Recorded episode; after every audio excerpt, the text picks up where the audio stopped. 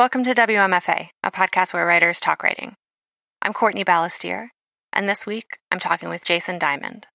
Jason's memoir, Searching for John Hughes, was released by William Morrow HarperCollins in November, and he is the sports editor at Rolling Stone, as well as the founding editor of the literary and cultural website Volume 1 Brooklyn. He has written for the New York Times, the Paris Review, Esquire, and other publications.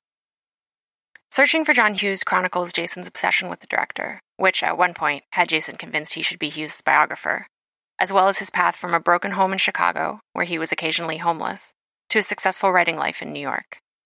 When I first spoke to Jason about doing this interview, he talked about how the germ of the book grew from his desire to talk about failure, something he doesn't think our culture talks about enough. We discussed the helpfulness of failure here, as well as being a screwed up 20 something in New York City, visiting famous authors' graves, and analyzing your past. I just drew a line through it. I'm like, line is my life. Here are all the parts of my life.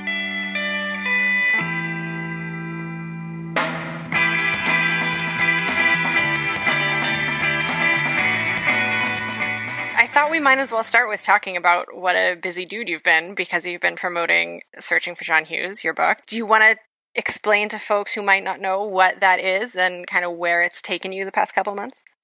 Um, yeah, it's well, it's my memoir, um, which I had never really thought I was going to write a memoir for my first book, but here I am. Um, uh, yeah, having written a memoir now, uh, and I'm not even in my 40s. Uh, it's a, I like to tell people the easiest way to to explain it is it's about a sad teen who grows up into a sad adult um, and who wants to be a writer and who through it all is obsessed with the movies of John Hughes. Um, that, that, I always say it, and then I realize I'm like I'm talking about myself. It sounds so weird, but um, yeah, basically how I, I, connected with the films and how I obsessed over the films, and uh, to the point where I tried to write John Hughes's biography and I failed miserably at it. And as I kind of fail through life, I kind of realize a lot of important things, including why his movies meant so much to me. So yeah, it's a it's a book. It's there. It's pink. When we first talked, you described it to me as a meditation on being cheesy, which I thought was amazing. Uh, what did you mean by that? Um, well, I don't know. I like I like being a little sappy. Um, I like being as honest as possible. I, I like letting your emotions and your and your happy feelings and your sad feelings sort of come out. Like I don't like to restrict things and your post irony. I'm post irony, yeah. I'm also just very enthusiastic and you know, I I just I like I kind of like cheesy stuff in a way. You know, I like happy endings. I kind of miss predictability. Um, and saying that today makes even more sense than ever because it's it's just so unpredictable out there. Um, but yeah, I, I I'm always you know I'm always rooting for that happy ending, and right now I'm definitely in 2017 I'm definitely rooting for it. Yeah, if there's any time to get on board with the happy ending, it's now. Yeah, like it's not bad. I mean, you know, it kind of got to this point where I think we were so things maybe seemed so cookie cutter in our world and we kind of rebelled against that in our art, in our movies, and in our books, and that's fine. I think we don't need to always have a happy ending or, you know, the kind of cheesy, cheery teens and their problems that don't seem so bad as we grow up. Um, but yeah, I'm a fan of them. What has touring the book been like? Has it been like what you expected a book tour might be like? Um, yes and no. I mean, two really close friends of mine who are bestsellers, or pretty well one. They're both really well known authors. They said they both said the same kind of like, you know, oh yeah, you know, enjoy it, this and that, you know, kind of like be in the, live live in the now. This because I'm really bad at doing that. It's your first tour. You're not gonna like.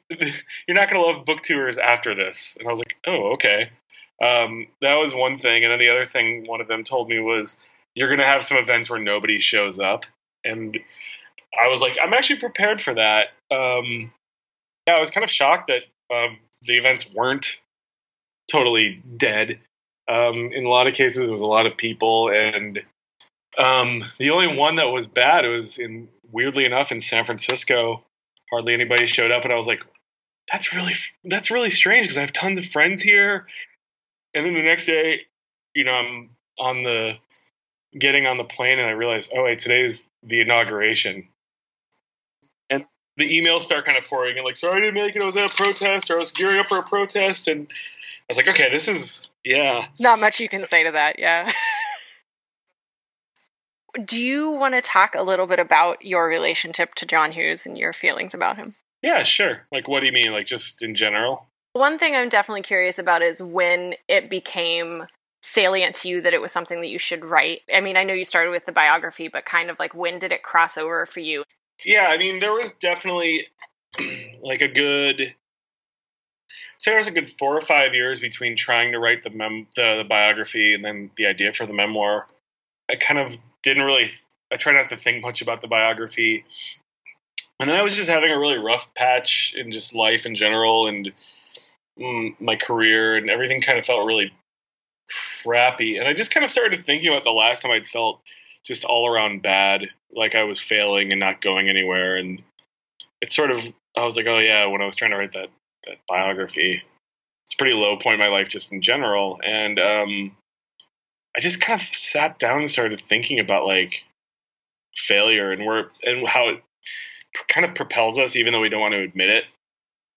How helpful it can be, which is a really weird thought, but um, and that just morphed into this idea that I wanted to maybe write a, a memoir about failure, and that was what it was originally. My idea was it was going to be a memoir about failure, and like the five years I, I spent on this stupid quest, and then it just kind of morphed into a whole lifetime memoir because that was my my brilliant editor who came up with that idea. Were you pretty open about one about you know writing about things and putting things in there because there are some pretty upsetting parts of your past. Um, no, I actually didn't have a problem with it, but you know, like my editor in like one of our first meetings was like, "I want to hear about your whole life," and you know, I was like, "Oh, okay, well, I wasn't thinking about that." Um, but I, you know, I'd kind of futzed around with like the idea of doing a book of personal memoirs, and I'd written, you know, never none of it got published, but I started writing about you know parts of my life, my teenage years, um, and I don't know. It wasn't that hard to write it. It was hard to it was hard to edit it. It was really hard to edit it. To dial back, you mean? No, just to kind of re- keep looking at it, and you know, the whole. I, I kind of realized that the whole idea and the process of writing a memoir is a very strange one because as the writer, you're tasked with taking your life and your real life events and using those events as like it's the center. I mean, it's it's literally the, the, like the sun, and everything has to revolve around it. So you have to figure out a way to write your life, a story that's already happened. You have to write it. You have to make it sound good or you know and, and interesting and that's a really difficult thing to pull off. So you would kind of just look at the you know 20th 30th drafts and just be like who cares? Like this can't be interesting anymore. I've just read these sentences so many times. Yeah i mean there were a bunch of things i, I cut out um, that were like i don't know if this is relevant. You know it's just like musings from being a teen. Like I, I had this whole scene where i was like writing about the bullies in high school and all the stuff they did. And I, I kind of came to the conclusion that I I left in that part, even though I didn't think it fit. I you know just kind of drifted too much into teen territory, um, too much more than I wanted.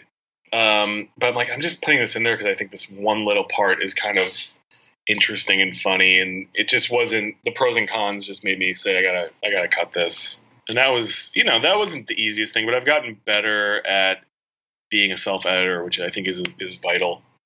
When you were dealing with um, some of the things that are in the book about, you know, your parents splitting up and and your father being abusive and your mother kind of you know, you spending a lot of time as a teenager homeless, was all of that really vivid in your mind still, or is that stuff that you had kind of? Because I can imagine a sort of self preservation instinct to just kind of block that out. No, no, it's actually all been kind of you know in my brain for years because I've been trying to process it and um, you know from a mental health standpoint it's just been me trying to, to not think that I was at fault or I was a bad person you know, or I did anything bad. So, you know, it's all been there. And I, I think about things and think about things and think about things and overanalyze the hell out of things um, from my past, like little weird things that honestly have no bearing on my current situation. But, you know, like, like, you know, why did this happen when I was nine? You know, I, I, I'm really weird like that. Um, but like with the big stuff, you know, it took a long time for me to like think and think and think about it, uh, like really think about it. Like, what would you call the big stuff? Just like parent stuff, relationships that don't work anymore. You know, personal relationships that had kind of fallen out, like stupid things I've done in my past that I'm not proud of. You know, there's a there's a an element of like of self abuse in that because you're just like you're not really making much progress by thinking about it so much if you're not really willing to like analyze it. So at some point I had to start really analyzing it and you know I started to come to the realization that things that happened to me when I was a teenager weren't necessarily my fault and um yeah, writing writing about it helps too. So it's, you know, about catharsis, I guess. Right. And maybe catharsis plus the understanding that writing something down helps you achieve or helps me achieve at least like, oh, I didn't quite get that I felt that way until I spelled it out. It definitely helped me. I mean, it's kind of weird because when I started writing the book, I think, you know, by the time all the the proposal stuff was done and you know we got down to actually writing the book, I think I was in a good place. I still am. You know, marriage and I'm okay with my job and I'm happier. So it wasn't so hard to write it. I just think, yeah, like I said, going back and kind of having to like tinker with it that was like trying to like okay maybe i stretch this sentence out somehow or maybe and i'm like oh this is terrible. This is about me like sleeping on a floor when i was you know 16 it's like oh, that stinks. I don't want to have to write about that. Was the idea of a memoir something that was hard for you to kind of come around to it definitely would have been like four years ago five years ago but I mean, I because to me a memoir was always like some like C-list celebrity or you know somebody who was on trial for murder but got away with it, but everyone knows they did it. You know, it was always like I didn't like the idea of a memoir for so long.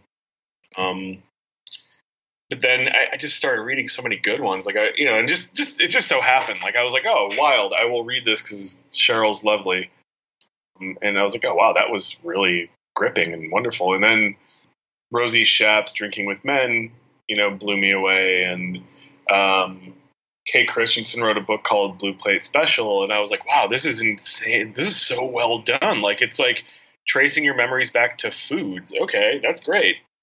Um, and yeah, so I started reading all those books, and you know, it was just what happened. Like they were just passing through my life, and they yeah they changed my idea of like what a memoir could be.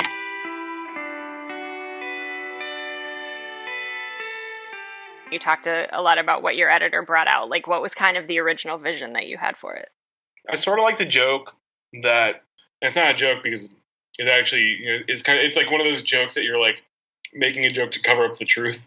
But I've always been obsessed with books like Oblomov and um, Don Quixote and um, like the character Falstaff and uh, and and uh, what's called Confederacy of Dunces.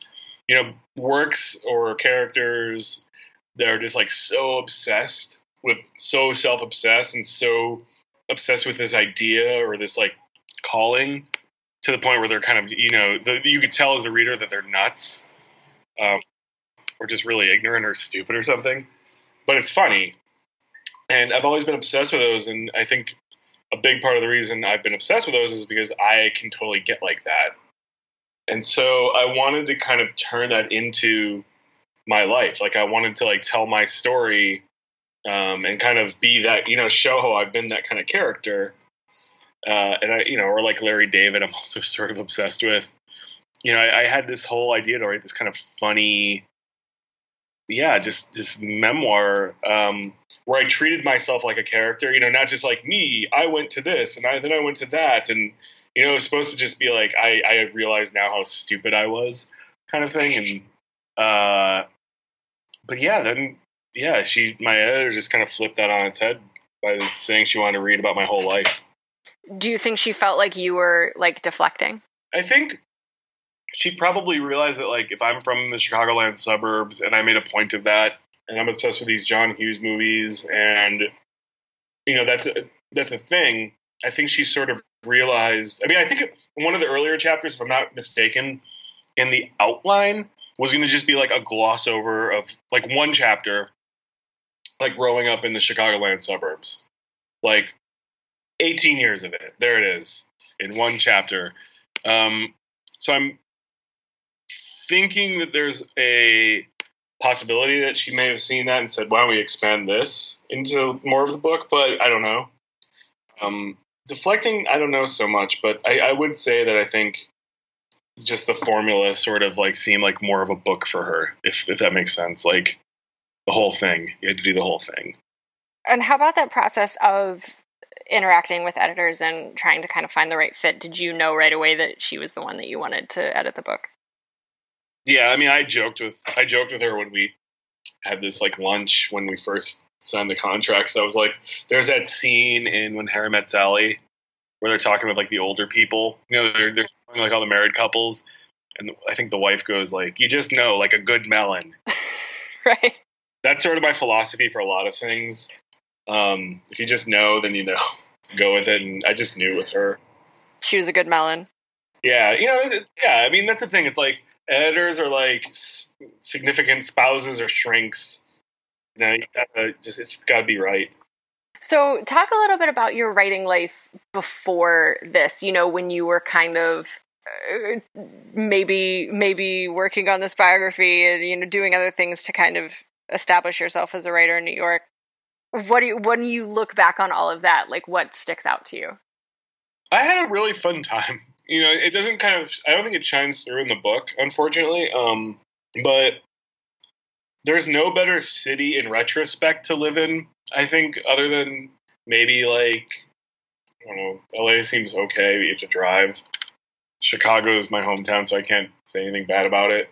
But New York, when you're in your 20s and you're a total screw up, I feel like everyone else around you is also a total screw up so it, it, it kind of works, but you just don't realize it at the time. So in retrospect, it's all romantic and great nights. Um, you know, but I was working jobs that I hated. In publishing or just random jobs? Oh no, I was working just like I was trying to freelance right, but I was mostly working like coffee shops and restaurants and bars.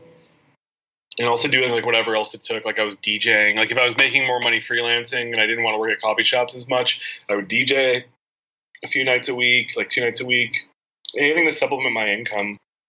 Um, but I never had a job in publishing or anything like that. Why do you think that is? I just didn't have my shit together. That's really the only the only excuse. I was just such a mess of a twenty something. You know, I was just this. Just I looked. I was just a, a dirty punk kid. You know, I was like, I can work whatever job as long as I just get up and make the coffee, and then go home and write. That's all I want to do. And then at, at night, I go out and drink. That was my whole like let's let's party. And um, honestly, I, just, I didn't even have enough money to buy like a, a nice you know nice stuff to wear to an interview. I was just I just didn't have my I wasn't organized. I just was not going to get a job anywhere other than like a service industry job. You what strikes me about that what I think is interesting and not to be too romantic or to place like a qualitative judgment one way or the other but like I feel like when I came to New York in my early 20s I was kind of the exact opposite and I found that like it was a it just kind of took longer for me for the sort of facade sounds dramatic, but just sort of like the thing to crack where you're like, wait, what do I actually want though? You know, like I feel like that when you have your shit together, like I thought I had my shit together, it ends up just kind of being like, the ladder set out before you to climb, and so you climb it? Yeah. I have a lot of friends who I think also like, oh, I'm going to go to school to be a lawyer. I'm going to go to school to be a doctor. I'm going to go to school to be a writer. And I was just like, I'm going to figure this out. That's all I know. One day, I'll figure it out. I'm not going to go to school to be a writer. Um, I'm going to go to school for something totally just. I'm going to go for history. That sounds great. And you know, then I moved to New York and I'm like, I can get. I have nothing on my resume. I have nothing. Nobody's going to hire me for anything, and I just really didn't want to start at the bottom. It just didn't seem appealing to me to like start out as an intern somewhere and try to work my way up. I just didn't think I had it in me. Um, it just wasn't what I wanted to do. You know, and probably I would have been happier if I'd had something steadier, but who knows? I mean, yeah, I still had fun times and met a lot of great people, and I have no regrets about that. But I also sort of, yeah, I mean, I probably would have been, I, would have, I, I could have probably made my life a bit more stable than it was, I guess. When you think about kind of the best of those times, uh, and you think about now, you know, you you also have a sort of anchoring job that is in publishing. You're an editor at Rolling Stone like do you feel like those each each of those choices kind of had different effects on your writing? Editing is definitely i mean i if you would have told me seven eight years ago that i would be an editor i would have been like i i can't spend more than 10 minutes writing something sometimes. Like i have my attention span is so bad and my punctuation is garbage and uh, but editing has really taught me being edited and editing have both taught me everything I needed to know about writing. And um, in the last few years, when I've been really editing writers a lot, I think I've I've learned to do my best writing myself. To be totally honest, I mean, it really helps me. Like it's like they're teaching me by letting me edit them. What do you think it is? It's hard to say. It's like I think it's it's a combination of like seeing what I don't like, honestly, because that's the point of an editor is you're looking at somebody's writing and you're like, I don't like this. I need to fix this, or you need to fix this, but I don't like it. This is what I want. Um, there's that, and there's also seeing like little little things like you know it's more of a meditative thing because like when you're editing you really have to concentrate and i think um, with writing it's a, you're still concentrating but it's a different kind of concentration like you're zipping through trying to write Whereas with editing, you have to kind of concentrate on somebody else's words and kind of go over them. And I think the more I've done that, the more I've kind of implement, like brought it into my own work. Have you ever been editing someone else's piece and like in the middle of looking at it, realized that you've solved a problem in your own work? Um, I think I have, like, because I think you know, I don't want. I'm not going to say. you know, it was just something I read that I didn't, I really disliked, and I'm like, this is garbage. Why would he do that? And I realized I'm like, oh, I also do that sometimes. Okay, you know, I've had that happen before, and it was good. I made a nice little note and didn't, you know, beat up on them for it or anything, but because I was like, yeah, I do this too. But try not to. Do you feel as a writer that you've kind of passed like some mile marker now? You know, do you feel different? Um, yeah, I definitely think I definitely feel different. I mean, more people know who I, you know, know about me. They know my life. Like friends who've known me for years know more about my life. Hearing people like there were like three reviews that compared it compared my writing to Nick Hornby, and I was like, that's fucking insane. I would have never, you know, it was like in the New York Times, and I was like, what? That's insane. Um, I've never like really thought of that guy as somebody. I, I, he's a great writer. I just was like, why are you comparing me to him? And that was insane. And like you know, just all the emails I've been getting. I get like five emails a day from people who just like read it and had to reach out to you. Yeah, yeah, it's incredible. And it's, you know, I used to do that. I used to write people like in bands and writers I like. And sometimes I'd spill my guts, you know, because I felt like I connected with their work so much, and you know, to have that uh, sort of have that have people feel that way about me is just yeah. How did you practically go about writing it? Because you do have an editing job. Um, you know, how do you balance how do you balance that in general, but in particular with the book? I, I just cut back on like other writing stuff. I mean, I just have to write. I'm my wife is you know made the whole you're like a shark you gotta keep moving forward or you know whatever and uh that was that's very true. But with the book, I just was like, okay, you know, I have all this time every day that I carve out to from you know for myself to write, and now from here on out, I've got to at least dedicate I don't know seventy five percent of that time that I'd normally be writing freelance stuff to just the book.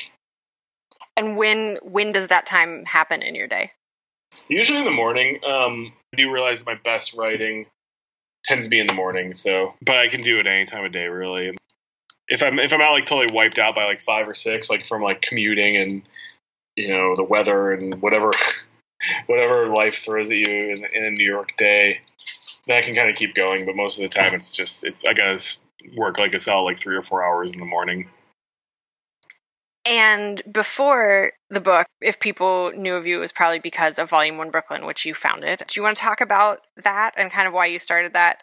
At this point, I think I've said so many times I've made the joke that that I sort of like really wanted to just get free books, but I think more or less it was just sort of this idea that um, I wanted my voice to be heard and I wanted to connect with people I don't know, like I started writing zines when I was like 15 because I just wanted to connect with, with people. And um, yeah, I I don't know. I just this was like kind of like that early when blogs were still like, oh, let's start a blog. Maybe I can make millions of dollars off this blog, or you know, maybe I can get a book deal off this blog, or maybe this or that.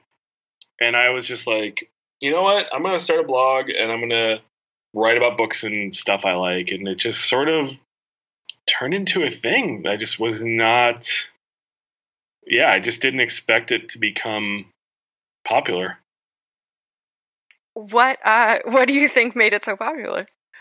I don't know. We just keep at it. We don't I think we've kind of proven over 7 or 8 years we've been doing it that we're obviously not in it for the money because we haven't made any of that.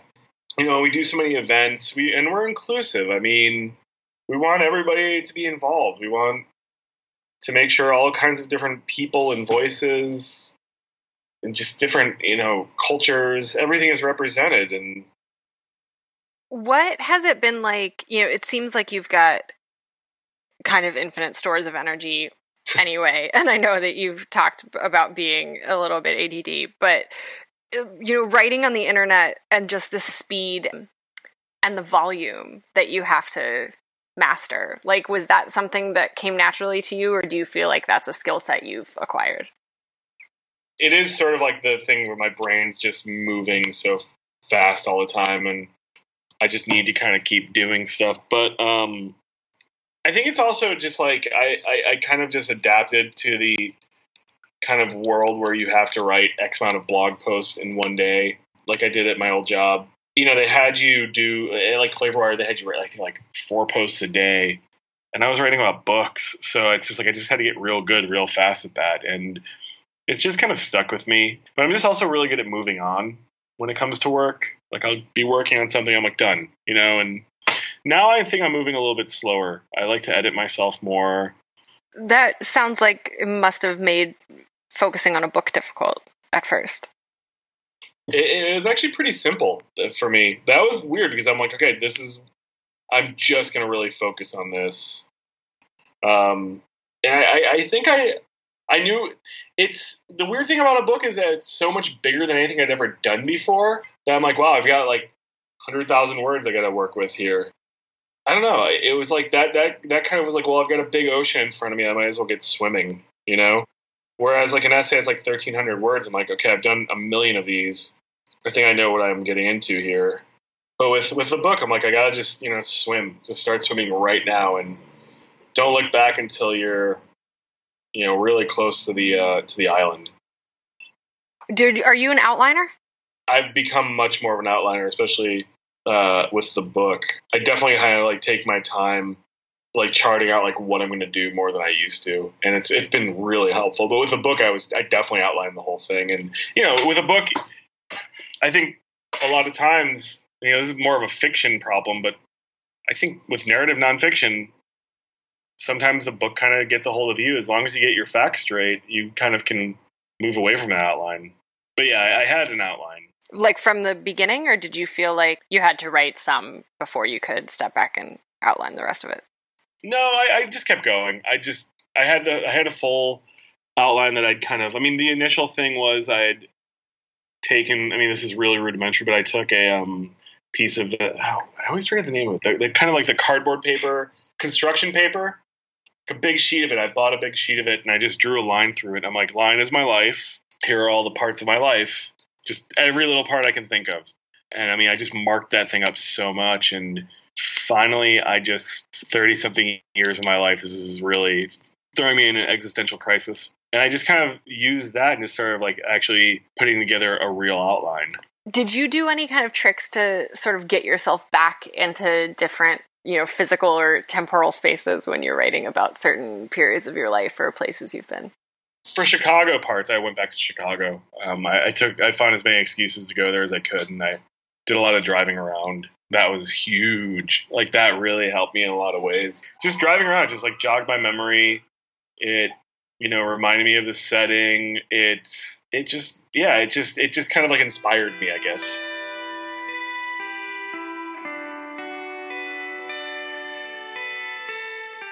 Do you want to talk a little bit about being an editor at Rolling Stone? Um, was sports writing something that you had been interested in? Yeah, I, I do like I like sports a lot, um, but I think I, I, come at it from a more like I sound like such a douche saying this, but more like of an intellectual, like a George Plimpton sort of way.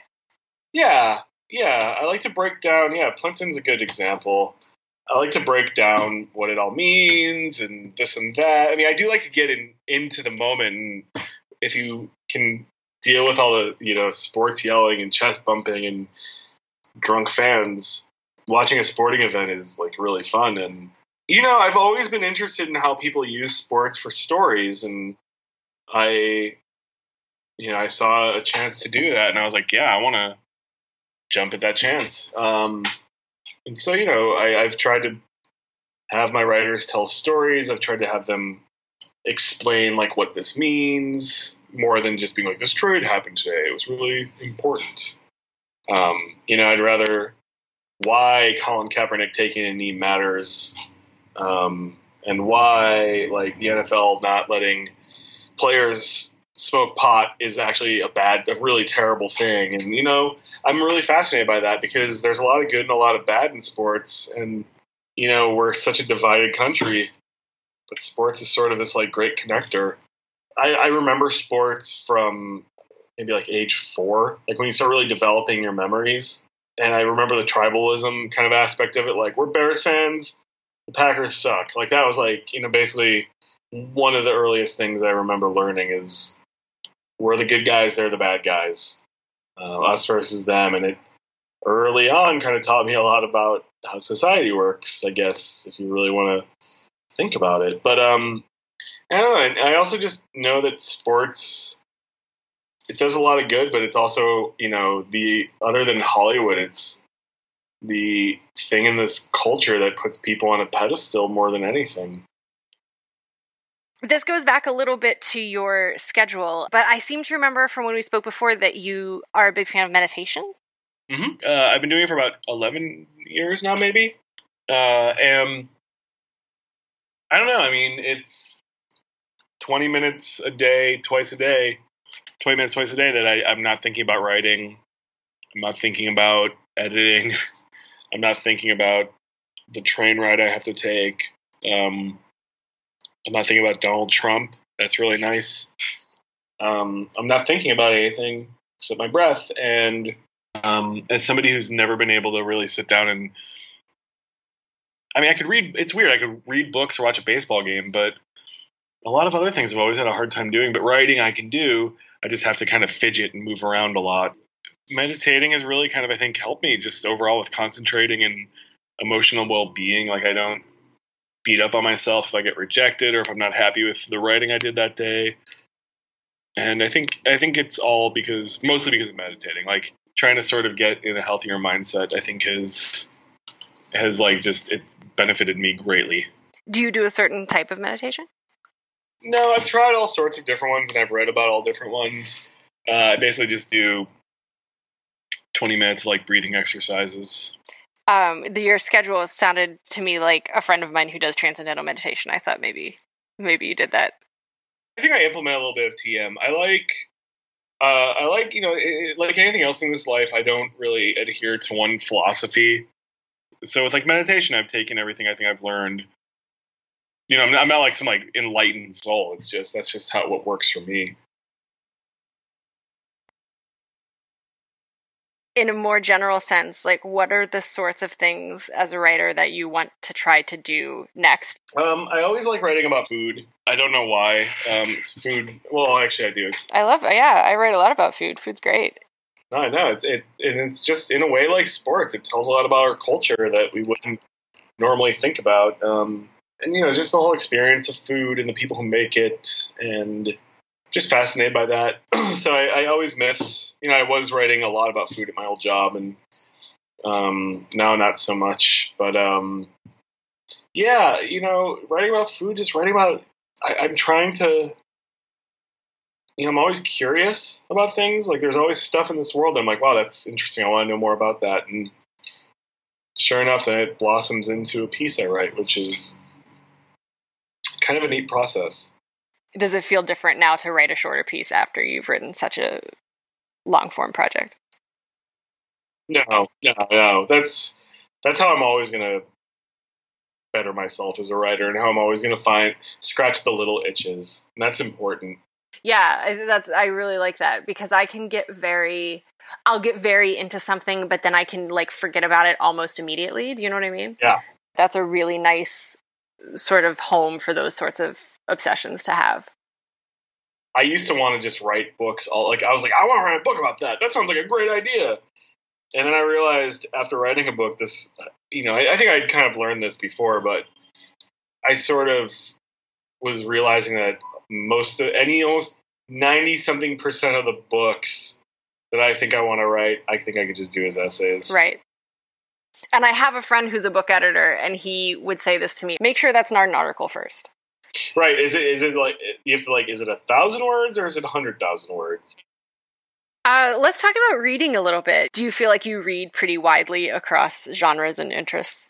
Oh yeah, absolutely. I mean, I'm I'm all over the place. it's um, like right now I have I've got five books right next to me that I'm all that I'm reading. Two in my bag. One's like my subway book. The other one is my like lunch book. I, am really weird about this. And then I've got like I'm rereading Anna Karenina for some reason. It's great. Yeah, no, I read 15 pages a day. Um, but yeah, I've got I think let's see, one, two, two novels, one essay collection. Yeah, it's it's it's pretty diverse. So you do, but like they each have their own time slots. Yeah, kind of. I mean, when I'm researching, I will start really just immersing myself in stuff about that stuff that I want to like maybe influence me, uh, if that makes sense. What kind of stuff did you read for inspiration for searching for John Hughes? You know, for Hughes, I don't think I really read a lot. I think probably, you know, I said this, I, I realized this after I wrote the book, but I'm like, a lot of my influences in weird ways, like you wouldn't, it's not even noticeable, but for me, it was noticeable because it was like things I'd be thinking about or things I'd been thinking about that week would somehow kind of come to the surface you know things I'd read, just little ways, turns of phrases like I you know that I liked. You know, I'd be like, oh, I want to do something like that, and you know, a month later, it's like kind of seeps its way to the front of your head, and you write something in a certain style, and you're like, oh, this reminds me of this. Yeah, that's funny. Is that stuff that you're writing down, like as you're, like when you're noticing those lines, are you collecting them, or it's just sort of subconscious seeping in? It's subconscious. I mean, I write down great lines that I like, but yeah, I don't know. I, I don't really, I, I don't want anything to influence me because I would be doing any of those influences a great injustice. I'd rather them just be stuff I like, and if they have a way of like seeping up, then that's awesome. And I've learned that everything from like, I mean, and again, I'm not comparing my writing to any of these people. I got in trouble because somebody misunderstood me. And they're like, "Why are you comparing yourself to these writers?" But I was like, "I'm not. But I was like, you know, from from like Dickens to Didion or Nora Ephron or any writer that I really like, I I feel like your influences, especially as a writer, you you're not paying an homage, but you are you do sort of pay tribute to them whether you realize it or not because they've informed you. Right, absolutely. And I think there's something to the idea that like is it was it DeLillo who's the quote that like writing is concentrated thinking or something? It is. The writers that you identify with, I feel like you you identify with them because they like there's something about their thought process that you feel somewhere in your thought process. So like I feel like it just kind of makes sense. Yeah, I mean, I think now I'm at a point where I used to like bash people. I'm like, you just want to read crap for entertainment. Like, you know, I always like reading for entertainment. Like, what's that all about? You know, like when you're 24 and you think you are the greatest genius of all time or you have the greatest taste of all time. I think I had that, you know, mentality. I was like, why would you want to read that garbage? And, you know, and I was like probably labeling all sorts of good stuff garbage, mind you. I was a real pretentious douchebag.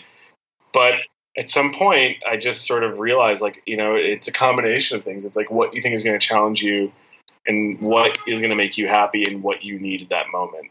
I wanted to talk to you about, I just wanted to hear more about this piece of information that I learned reading an interview with you, which is that you went to Herman Melville's grave and left a pen.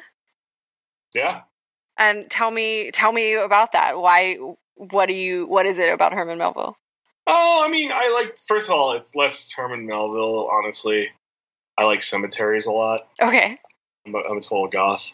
But no, but it also um it's also I think actually the time I did that, uh, I mentioned in the book I'm reading Moby Dick, um, and that was around that time. Uh, and I was kind of obsessed with him, and I kind of just gotten obsessed with unpacking Moby Dick because I honestly tried to. I really skipped through it. I think more in high school and didn't really pay attention because it's a hard book. Um, but I just got so caught up in like reading about what it's really about and how he could go and write like 100 pages on the body of the whale. Yeah, it was just all sorts of stuff about it. And I just, you know, I was just kind of fascinated by that time period that it came out in before the Civil War when America was still kind of young. Yeah, it just kind of was interesting to me. Are there any other writers whose graves you have visited and left mementos on? No, I've I visited a bunch of other writers' graves. I, I recently visited Poe's grave in in Baltimore. In Baltimore? Yeah. But no, that's about it. What was the last time, was the last piece of writing you read that really moved you? That's a really good question. I don't know why I can't think of that. I think because I've been reading, I've been like such a tear lately. Oh, darn. I mean, and also I've been just very emotional in general. So like reading a lot of things about um, just the world and how people are trying to survive has has been kind of harrowing. But um, I've been reading Priestdaddy by Patricia Lockwood. Um, but that one's been blowing my mind. I'm a big fan of uh, of poets writing memoirs. Um, she's amazing. I just read this book called Blitzed. I'm interviewing the author in a few weeks. Um, it's about Nazis and drugs, uh, all the drugs Hitler and the Nazis were doing. Um, it's actually a fascinating and really fun read. I hate books about the Nazis and Holocaust stuff, but this was really like just it blew my mind. I've been reading uh, Kristen Radtke's uh, "Imagine Wanting Only This." Um, that's that's a beautiful, it's like graphic novel. It's it's it's so good. Uh, I also wanted to revisit a thing that we talked about in our initial conversation, which is the joy of reading a book alone in a bar. Oh yeah. Um, talk to me about the role that that has in your life. You know, I go to the bar down the street a lot, and um, I just like kind of like quietly sitting there. You know, and if you could balance the candle just right so you can see what you're reading, or you know, with that combination of light, what little lights in the bar and the candle, uh, there's just something really nice about it. You know, there's an energy that's not the crazy hectic energy of the city, but it is. It's just kind of pulled into a place where everyone's supposed to be having a good time, unless the couple next to you is breaking up. There's just something kind of cozy about it. What does creative satisfaction look like to you now? I think just just writing, just keep writing and have my work I just have my work accepted and you know keep doing what I'm doing. I mean, honestly, it's hard to get be much happier. I really enjoy. I love writing and I love doing what I'm doing and just to honestly continue to do. It's really it's so it's so simple. I'm not really. I don't really need that much. You'll find links to some of the things we talked about today on our website, WMFApodcast.com. You can email us at hello at WMFApodcast.com, and find us on Twitter and Instagram at WMFA Podcast. Download and subscribe to the show on iTunes. Reviews are greatly appreciated. Or visit our website for more options. The WMFA logo was created by Unsold Studio, and our theme music is Jazz Dancer by Double Winter. Find them at doublewinter.bandcamp.com. WMFA is made in Detroit by Courtney Balestier, LLC.